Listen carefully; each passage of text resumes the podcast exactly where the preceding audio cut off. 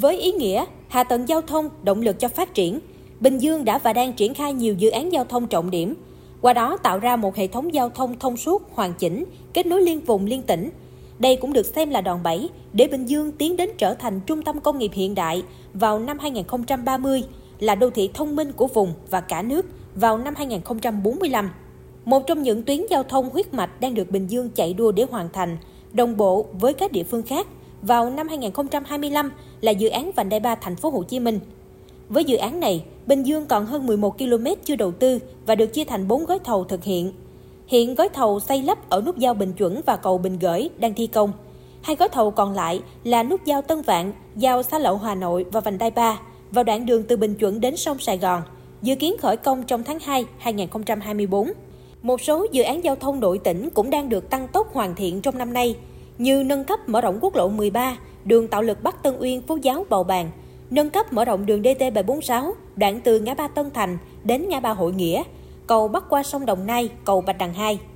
Ông Phạm Thành Trung, người dân ở thành phố Thuận An, tỉnh Bình Dương chia sẻ, ông rất trông chờ dự án vành đai ba hoàn thành. Riêng bản thân thì với người dân địa phương hy vọng con đường này sẽ hoàn thành đúng tiến độ để tạo điều kiện thuận lợi cho nhân dân đi lại các tỉnh ờ, lân cận và rút thời gian đi lại và phát triển ờ, kinh tế địa phương. Chạy đua với tiến độ nhưng không bỏ qua chất lượng, các đơn vị có liên quan thay phiên nhau giám sát để không xảy ra sự cố, không để thất thoát nguồn vốn đầu tư. Ông Trần Hùng Việt, Giám đốc Ban Quản lý Dự án Đầu tư xây dựng công trình giao thông tỉnh cho biết. Ban giao thông sẽ cùng với các đơn vị thi công tư vấn giám sát, bám sát vào công trình, xây dựng tiến độ, kiểm tra tiến độ ờ, hàng tháng, hàng quý để có một cái biện pháp chấn chỉnh kịp thời cũng như là đôn đốc đẩy nhanh tiến độ tăng cường công tác kiểm soát vật liệu đầu vào, kiểm tra chất lượng cũng như là phối hợp với chính quyền địa phương chúng tôi sẽ tiếp cận mặt bằng để mà triển khai cho nó đồng bộ. Ngoài các dự án đang triển khai, năm 2024, Bình Dương sẽ khởi công tiếp hai tuyến giao thông quan trọng kết nối vùng là vành đai 4,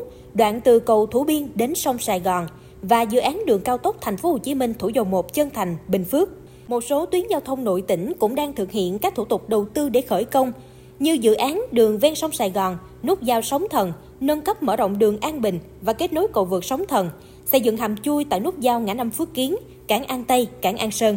Để các dự án giao thông có thể khởi công đúng kế hoạch, công tác giải phóng mặt bằng đang được đẩy nhanh tiến độ. Ngay từ sớm, các địa phương đã xây dựng phương án bồi thường phù hợp, giá cả tiệm cận với giá thị trường, tạo được sự đồng thuận trong nhân dân. Ông Nguyễn Thanh Tâm, Chủ tịch Ủy ban Nhân dân thành phố Thuận An cho biết, địa phương đã có phương án để người dân sớm nhận được tiền bồi thường, ổn định cuộc sống.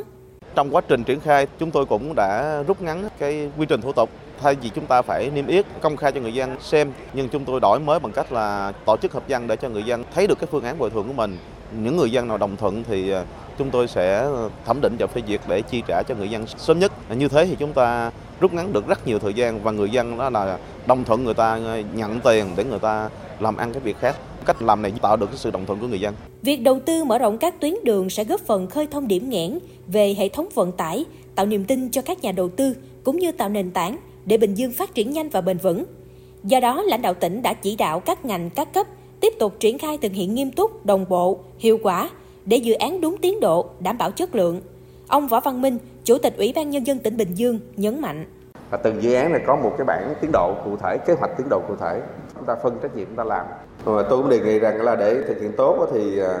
trong tác chỉ đạo thì tiếp tục là phát huy vai trò kiện toàn các ban chỉ đạo của các lực trọng điểm các đồng chí bí thư cấp ủy các đồng chí phải sát cánh cùng ủy ban để có cái đôn đốc chỉ đạo tác đầu tư công này thì nguồn vốn á, thì à, tập trung phấn đấu để thông qua cái đề án đấu giá đất thì để lấy cái tiền đó chúng ta đầu tư công Mới đây, Ủy ban Nhân dân các huyện, thị xã, thành phố trong tỉnh Bình Dương và các ban quản lý dự án đã ký cam kết giải ngân vốn đầu tư công, quyết tâm đảm bảo tiến độ thực hiện các dự án trọng điểm trên địa bàn tỉnh.